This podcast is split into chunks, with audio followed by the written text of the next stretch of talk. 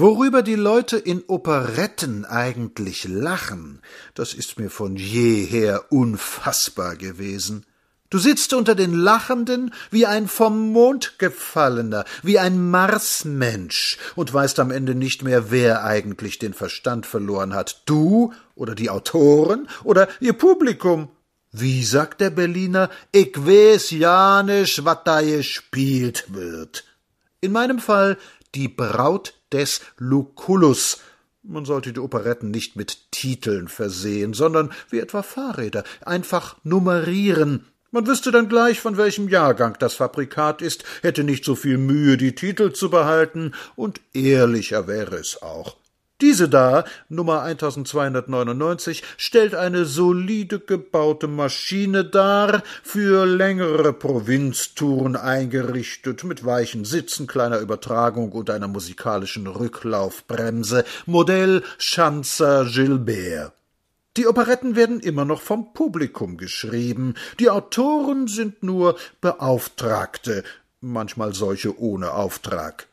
Das amerikanische Hockum-System ein Stück so lange zu drehen und zu wenden, bis jeder Satz dem Parkett mundgerecht ist, hat in der deutschen Operette eine freundliche Abart gefunden.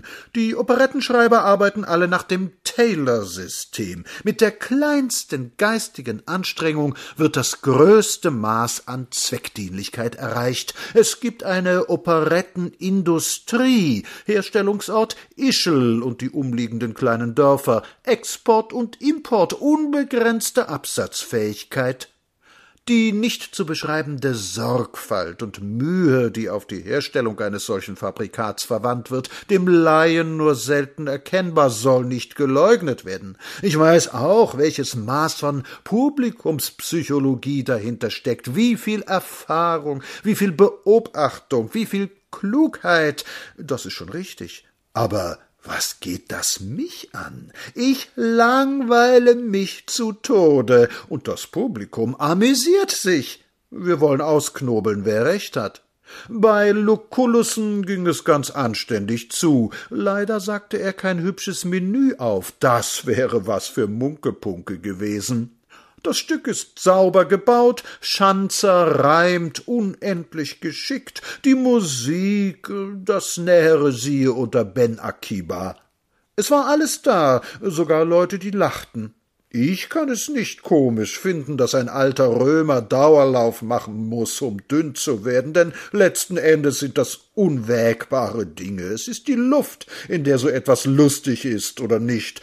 Dies ist klug ersonnen, humoristisch ist es nicht. Und wenn im Finale des zweiten Akts die Busen wogen, dann ist alles in Butter, und das Publikum lauscht geduldig und lacht bei Witzen, die, erzählte man sie im Privat, mit Ohrfeigen quittiert würden was nicht hindert, dass Tietke sogar hier ahnen lässt, dass er einmal Kleist gespielt hat Fräulein Emmy Sturm aber scheint die Presse auf dem Gewissen zu haben. Sie spielt, als ob sie Emmy Scirocco hieße, aber so doll ist das nicht. Sie kastnert mit den Zähnen, schiebt lasterhaft einher und ist schrecklich sieghaft anzuschauen, weil sie aber so aussieht, wie sich eine Buchhalterin einen Operettenstar vorstellt, deshalb freut sich das Volk ob es nicht möglich ist, eine lustige Operette herauszubringen.